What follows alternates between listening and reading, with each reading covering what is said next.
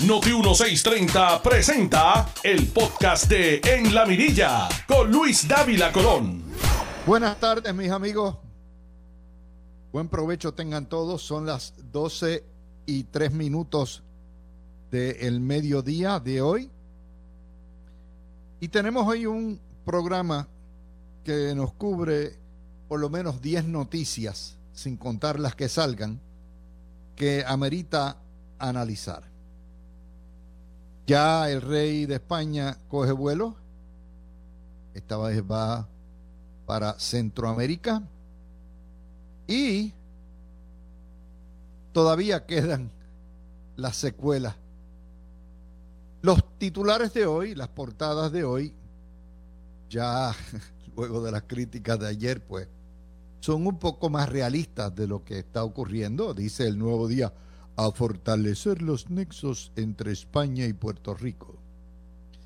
Primera hora dice, en el limbo la querella contra Albert Torres. Y el vocero, el vocero tiene las, las portadas más inconsecuentes, más insípidas del mundo. Son un non sequitur. Te dice, y aquí me importa, a mí que me importa. Enorme desafío a la violencia de género o sea, te dice, diablo, man, ¿dónde vive esta gente? Pero está bien, ellos están vendiendo y a Jabún eso es lo que le interesa y a Ortega, que estén vendiendo y vendiendo bastante bien. Bueno, vamos a, a todo el popurrí de casos que tenemos para hoy. El Partido Popular ha hecho un encubrimiento total del caso de corrupción de su senador que es el verdadero rey ungido, ¿no? Alberto Torres, que es obvio que desplumó a sus empleados para donativos políticos, para su propio beneficio. El testimonio no es solamente de una empleada, sino son cuatro testimonios.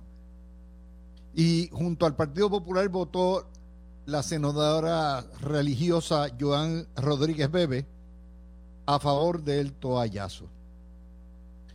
Ante las críticas, el Departamento de Justicia pidió el desglose de toda la evidencia que tienen para darle una revisión. Aquí hay dos posibilidades. Mingolandia puede refrendar el toallazo y el mapuche, o Mingolandia puede decir aquí hay base y aquí hay causa para delito, déjame referir esto al FEI. Cualquiera de las dos cosas. Lo que no debe quedar duda es que esto es un caso clavado. Esto es un caso donde en efecto hay testimonio de los empleados que fueron acosados para dar donativos al propio senador y que el senador utilizó su cargo y su poder como patrono para esplumar a sus empleados. Si eso no es delito, si eso no es una violación ética, que venga Dios y lo vea. Para el Partido Popular no lo es. Y si no es porque estamos ahí, ahí dando, oiga, se le exige a todo el mundo, se le exige cumplimiento ético a Nogales, se le exigen a los PNP. ¿Por qué diablos entonces le vamos a dar un pase misín al Partido Popular? Y hoy, el nuevo día, pone en página 16, la querellante que denunció la corrupción está decepcionada con el toallazo. Y primera hora nos pone en el limbo la querella contra Albert Torres. No, no está en el limbo nada. Aprendan. Ya la archivaron. El Partido Popular se va a caer de fondillo defendiendo al corrupto. Lo que le quita fuerza moral para en los próximos tres años hablar de corrupción para nada. Pero donde está, está ahora en justicia. Habrá que ver qué va a hacer Mingolandia con eso. Vamos a ver. Pero esa es la primera nota. Y hoy es el día donde salieron, ¿verdad? Una serie de, cosas. Eh, vamos ayer, ustedes vieron ayer el show mediático de todos los canales de televisión era infantil, irrisorio, totalmente exagerado, pero ahí están. A mí lo que más me dio la quizá es los manifestantes contra el rey de España en la plaza de armas vestidos de taíno, pidiendo la independencia de Cataluña y el País Vasco. Uno dice, diablo, man. De hecho, hay algo que hay que darle crédito a esta nueva estirpe de boricua independentista. Es que ellos tienen unos nombres súper chulos. Taínos borincanos. Taínos borincanos. Y los que tumbaron la, estatua fueron Fuerzas Libertarias de Boriquén. Se creen que todos somos unos pensuacos. Uno ve eso, entonces van con la bandera hincha o con la viuda negra, que es la otra, es la, la bandera de Puerto Rico toda negra, ¿no? Eso se le llama la viuda negra. Y la otra es la hincha, que no son las banderas de Puerto Rico. Y entonces ahí están a todo lo que da. Y uno se, muere de la risa, ¿verdad? Entonces allá sale Molina con unos americanos que supuestamente prohibieron que se usara la playa de Ocean Park porque la playa era de ellos y entonces forman los gringos, están aquí quitándonos hasta la playa. Todo esto es un teatrillo de feria. Todo esto es un teatro detrás de otro, que no es otra cosa que un sembradío, sembradío de odio contra todo el que no haya nacido aquí. Y se les olvida que aquí todos somos yoleros. Hasta Guaybaná llegó en Yola. Los taínos llegaron en Yola. O de Centroamérica o de Suramérica. No, no, no, no nacieron aquí homegrown no nacieron por generación espontánea en este Caribe, ¿verdad? Insular. Llegaron aquí todos, todas las estirpes que han llegado, nuestras cinco raíces. Los taínos, los españoles, los afro, los, africanos que llegaron esclavos, los americanos, los dominicanos, los eh, centroamericanos, todos llegaron de otro sitio, o en Yola o en avión. Y a orgullo lo tenemos. A orgullo lo tenemos. Así que esta cuestión de taínos borincanos, que son los requintos de tal esos vestidos de taíno, eso pues, ni tan siquiera ellos saben cómo vestían de taíno. O sea, nos, hemos, nos han devuelto al minimalismo de lo que somos, negando cuatro estirpes, cuatro raíces culturales, étnicas, raciales, y solamente, no, no, está ahí no. Es un chiste, en realidad es un chiste. Y cuando analizamos eh, lo que son las lecciones de la visita real a Puerto Rico, pues hay que hacer un poquito más de esfuerzo para poder aprender de ellas.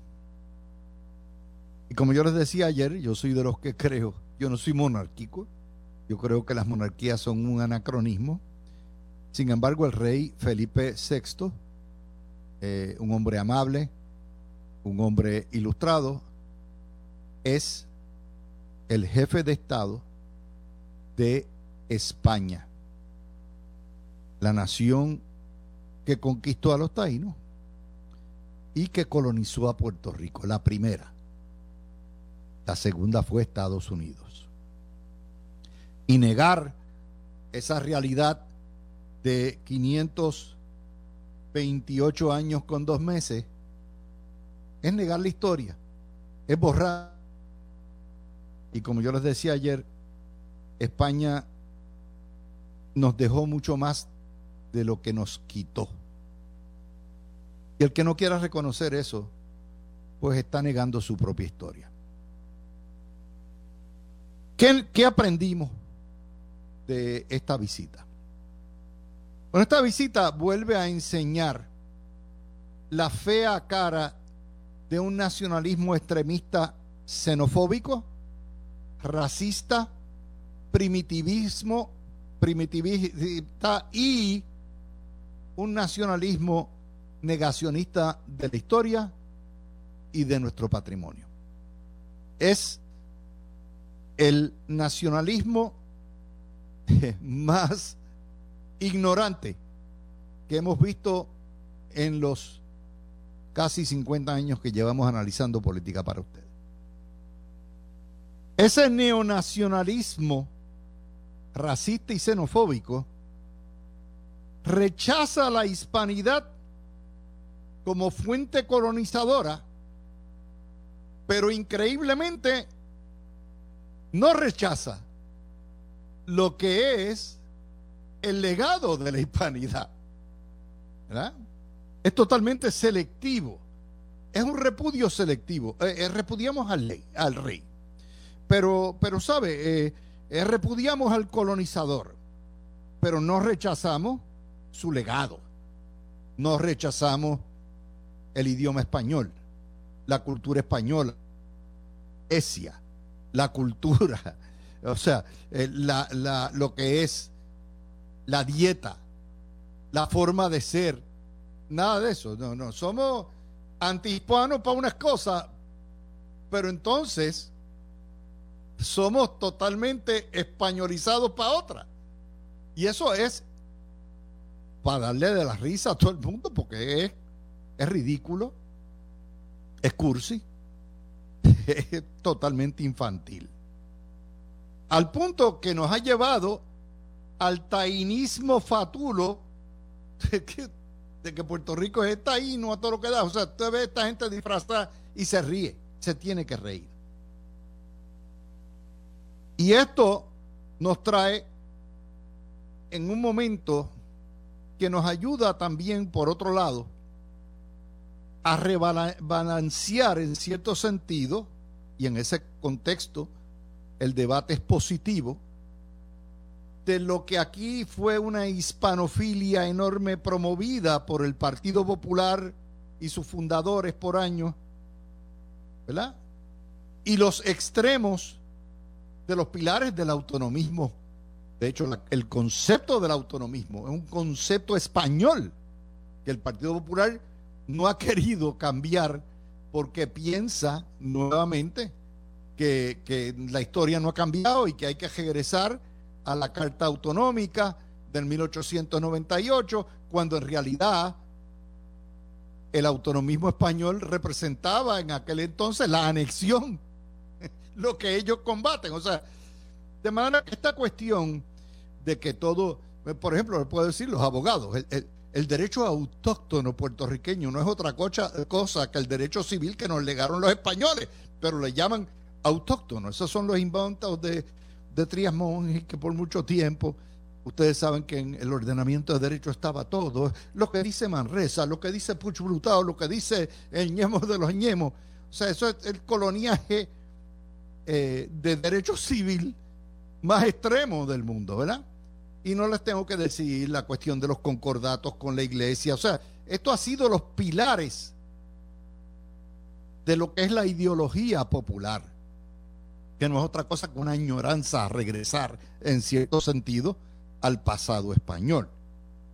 Por lo tanto, esta, esta eh, otro extremo nos ha ayudado a rebalancear esa hispanofilia, esa que ¿sabes? El rey, la casa real, todo eso. También nos ha ayudado a entender, para mucha gente que no conoce la historia, que la España moderna, la España de hoy en día, tiene las mismas tensiones y los mismos problemas como nación plurinacional, pluricultural y multilingüe que tienen los Estados Unidos. Y que tiene dentro de sus entrañas también unos nacionalismos extremos xenofóbicos, como son los que dominan hoy en Cataluña y lo que fue en un momento dado el País Vasco representado por la violencia de ETA, que hoy en día pues está insertada dentro del sistema democrático a través de lo que es el partido, el, el brazo político que es Bildu. Descubrimos también en el proceso el cariño que Puerto Rico profesa le tiene a España, la llamada madre patria. como yo les decía, llevamos a España por dentro como llevamos a Estados Unidos por dentro. Y eso es parte, ese cariño es predominante. Y le guste o no le guste a estos nacionalistas extremos, esa es la realidad. ¿Por qué? Porque Puerto Rico es un pueblo sabio en ese contexto y somos esponja. Hemos sabido recoger y absorber lo bueno y rechazar lo malo. Lo hemos sabido hacer. Y el cariño que le tenemos, fíjense que estos mismos nacionalistas no rechazan los Reyes Magos. ¿Y de, de dónde usted cree que llegaron los Reyes Magos? ¿De Oriente? No. Son parte de la mitología, de la simbología del santoral católico legado por España. ¿Mm? Y ahí seguimos. Las trullas, la de eso, todo esto de nuevo es parte. Los buñuelos, lo que se come, es parte de, de la. Todo eso es parte de, de esa tradición. Lo otro, la historia no se puede borrar ni tumbar. Esa es parte de la violencia. O sea, pretenden cinco garabatos de muchachos que no saben ni hablar, que se ve que son parte del producto de las escuelas públicas de Puerto Rico, analfabetas funcionales, tumbando y sacando, sacando pecho, hablando disparate. Y esa es la cara del nuevo independentismo. Y eso es terrible para el independentismo. Pretender borrar nuestra historia tumbando una estatua inerte es una estupidez. Y entonces vienen las ridiculeces y cursilerías de ese independentismo enajenado. Y entonces coincide con el debate sobre la ley del acoso callejero, ¿verdad? Y, postulando la violencia por otro lado.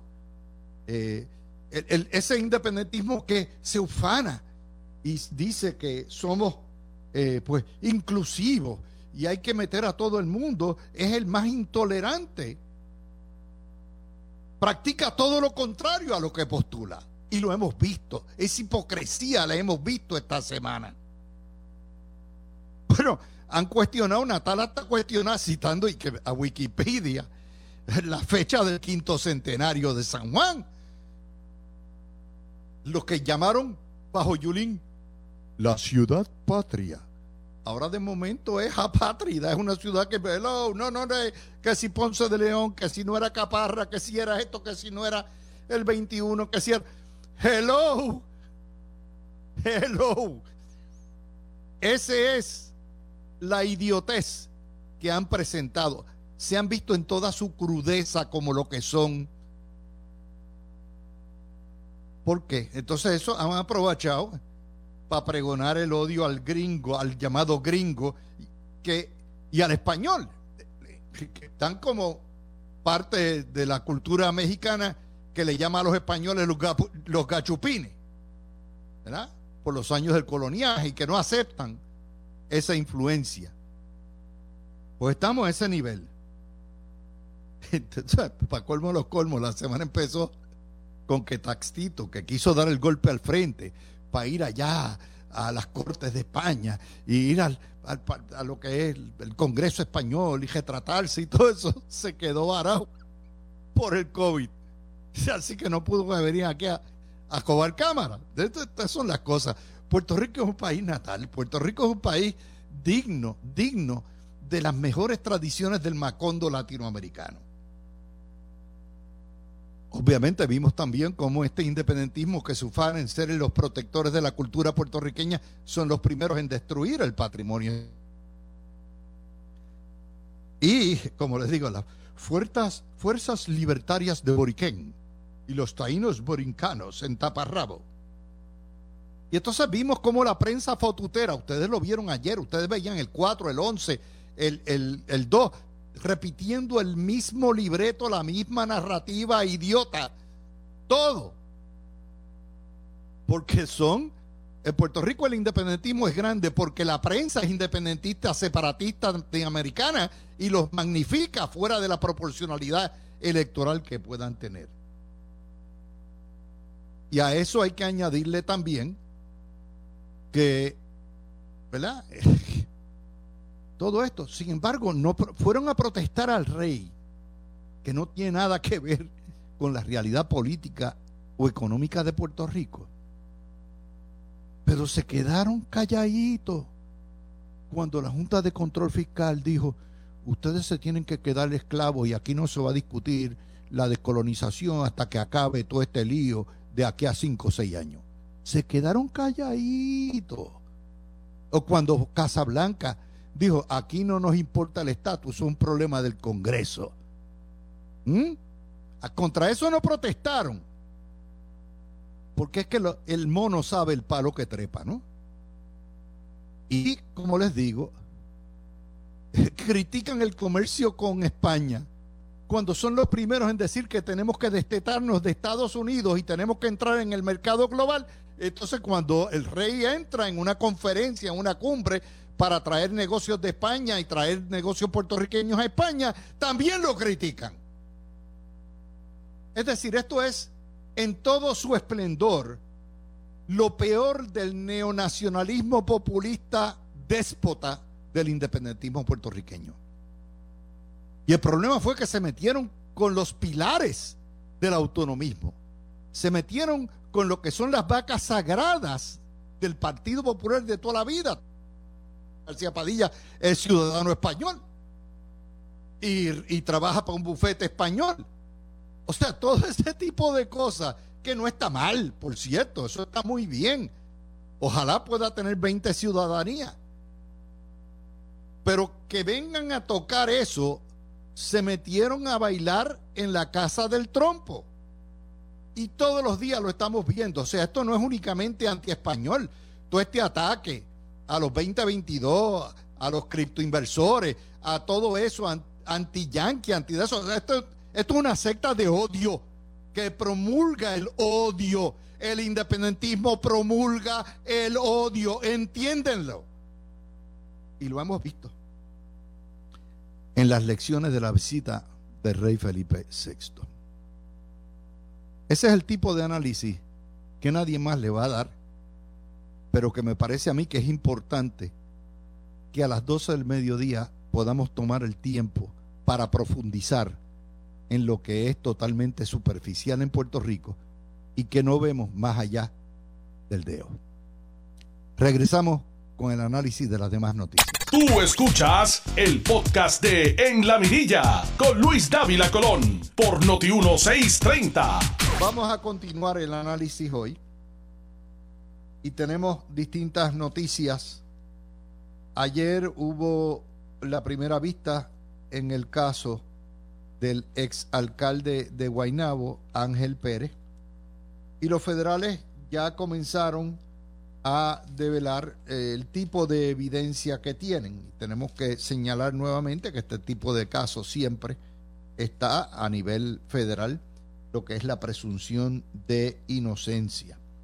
Eh, dice el Nuevo Día en la página 14, y el vocero tiene una historia muy similar, que la evidencia es bastante fuerte en este caso. Hay, de acuerdo a Fiscalía, tres videos de tres encuentros diferentes, seis grabaciones telefónicas, cuatro testigos y también nos están señalando en una vista ante la juez Aida Delgado que además de tener videos, grabaciones telefónicas, contratos, testimonios, que me imagino uno será de Santa María, que fue el que grabó a Ángel Pérez. Eso quiere decir que este caso va rápido. Ahora viene lo que se llama el descubrimiento de pruebas, que pudiera tomar unos seis meses. Eh, y el abogado principal de Ángel Pérez, Osvaldo Carlos, un excelente abogado, ya una vez tenga lo que se llama eh, la prueba Brady y tenga todo lo que es relativo a la prueba, tanto eh, que apunta a culpa como la exculpatoria, va a estar en una mejor posición de poder evaluar y asesorar a su cliente. Ya en la alcaldía, hoy hay una noticia grata y es un primer paso sólido que da el alcalde, eh, en este caso, ¿verdad? Y es la creación por parte de O'Neill nuevo alcalde, de un comité cinco estrellas de transición. Así que Eduardo O'Neill la pegó aquí. Está presidido por el excontralor Manuel Díaz Saldaña, CPA, pero también en el grupo están el exfiscal Ernie Cabán, abogado de defensa, eh, el, ingeniero, el ingeniero Sergio González, que dirigió por mucho tiempo obras públicas y carreteras, y ciertamente eh, el área de Guainabo, el municipio de Guainabo, necesita mucha ayuda en carretera. El economista Ramón Cao, el doctor Enrique Vázquez, de manera que, eh, y no solamente eso, sino la transparencia, estas vistas van a ser a la luz pública en el centro Yolanda Guerrero. Así que eso es una buena noticia para los guainabeños y fortalece la candidatura controversial de el NIL, que tiene mucho que probar, pero esto es un paso en la dirección correcta. Así que ese es otro tema que tenemos para hoy. Otra nota que nos indican, los federales investigan lavado de dinero en el caso de Rafi Pina, que no es solamente un caso de violación de los términos de la probatoria, sino que, eh, que ya ustedes saben, Rafi Pina fue encontrado culpable por posesión de armas con una convicción previa, pero también había un caso, y esto es algo que le había dicho aquí Tony Zagardía hace mucho tiempo, que aquí hay unos ángulos de lavado de dinero en gasolineras y en negocios que se compran donde se mezclaba dinero de la gasolinera, del concierto y del narcotráfico y aparentemente pues por allí jumea. Si esto va a terminar en acusaciones o no va a terminar en acusaciones, ya se sabrá eventualmente. Pero por ahora es la nota que tenemos para ustedes. Hay también otra noticia hoy. Ustedes se acuerdan que la semana pasada salió una reseña del libro de eh, del ruso Alexander Odishelitze, que vivió mucho tiempo aquí o ha vivido mucho tiempo en Puerto Rico y se pasaba como estadista y en una en ese libro señaló, por lo menos como dice Chonky News, Chonky News es el nuevo día, a través de su reportero dejó de ser estadista y dijo que lo que le convenía a Puerto Rico era la independencia. Pero uno no entiende, o sea, las contradicciones, porque si eso es así, hoy en una historia de Oscar Serrano, que hace una reseña de eh, el libro de, uh, de dice todo lo contrario. Dice Odishalitze que China está velando Guira y está velando que Puerto Rico sea independiente para meterse aquí. Y eso es un problema, un problema. Espérense un momentito que voy a tener aquí la condenación. Esto es increíble. Las porquerías estas de pot se prenden y empieza Siri a tocar música en el medio del programa. Eso es parte del realismo mágico de estos, de estos programas. Pues como les decía, vamos a volver a ruso acusando a los chinos de estar velando Guira. Mire, eh, yo soy de los que creo que los enemigos son inventados. Y en este caso, lo peor que puede hacer Estados Unidos y nosotros como parte de Estados Unidos es empezar, eh, empezar a volver a hacer guerra fría a todo lo que da. La política exterior china que ha sido brillante, ha sido basada en el poder económico.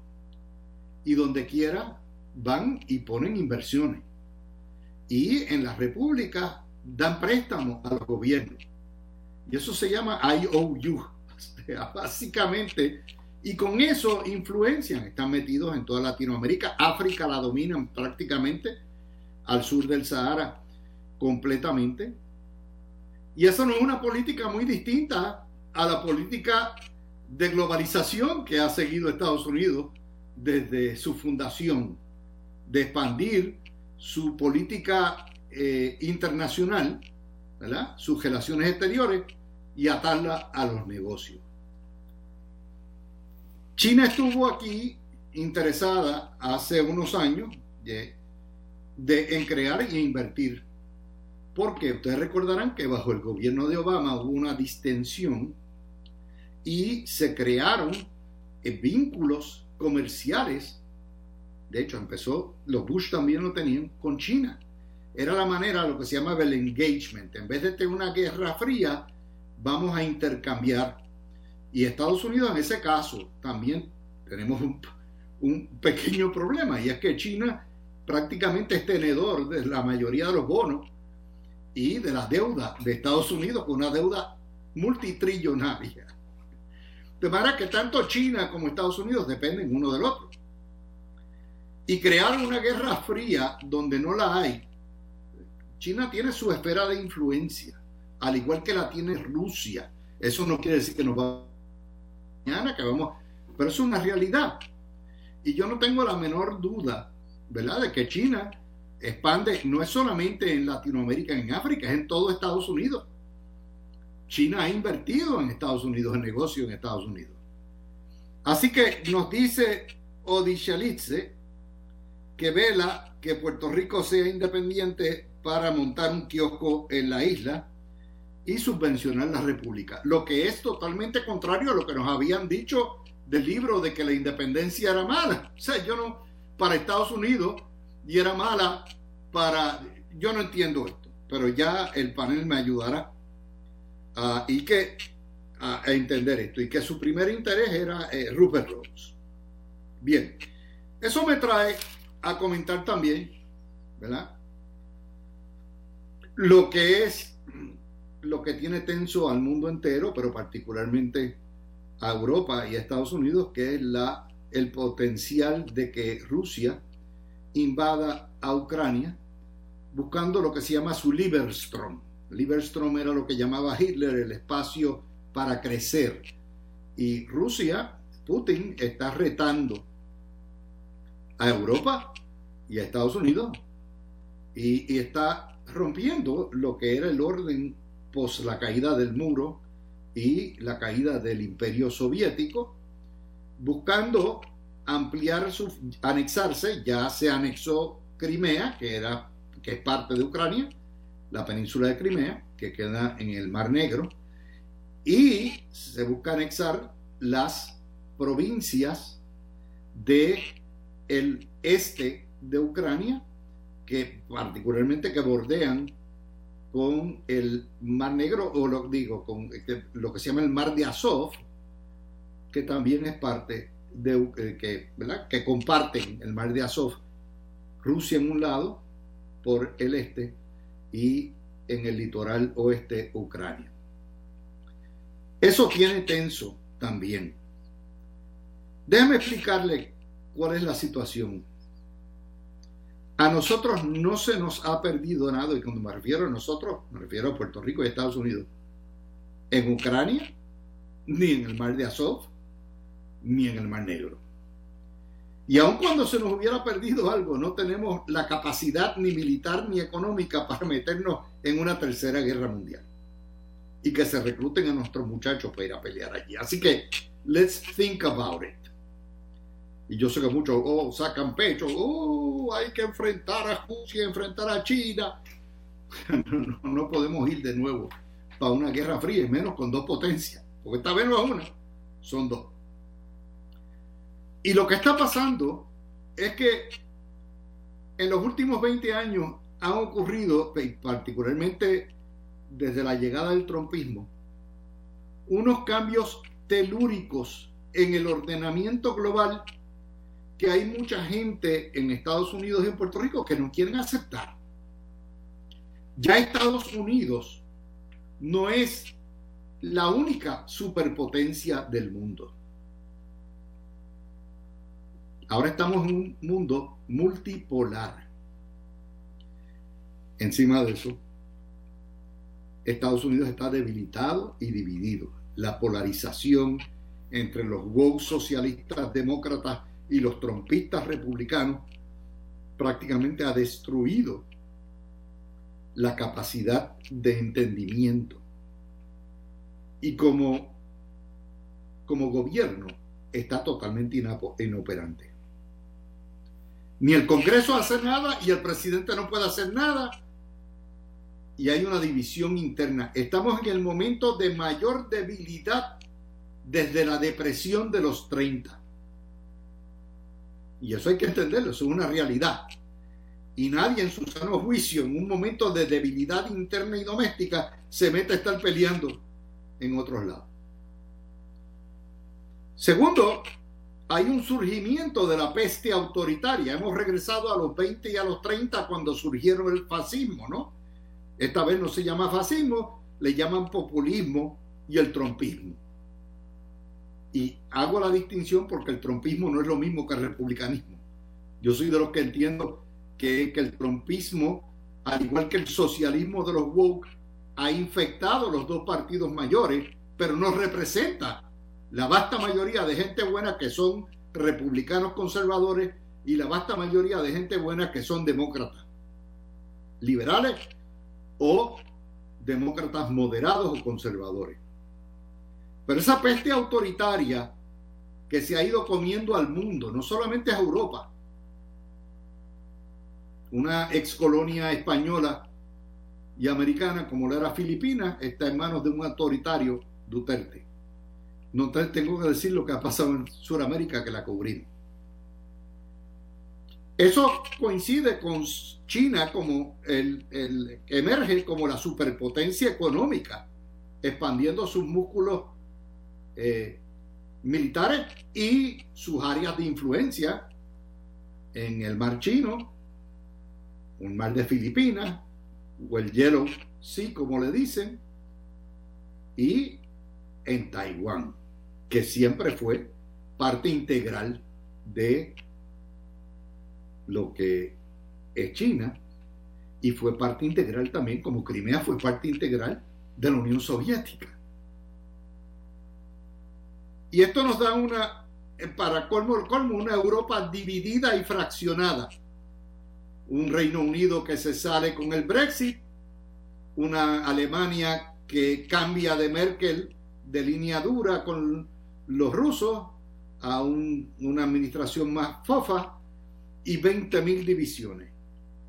Y nos pone también a Putin, que es agresivo, que quiere empezar a reversar la caída del muro soviético y restablecer lo que son sus áreas de interés y de influencia y garantizar que la OTAN no crezca.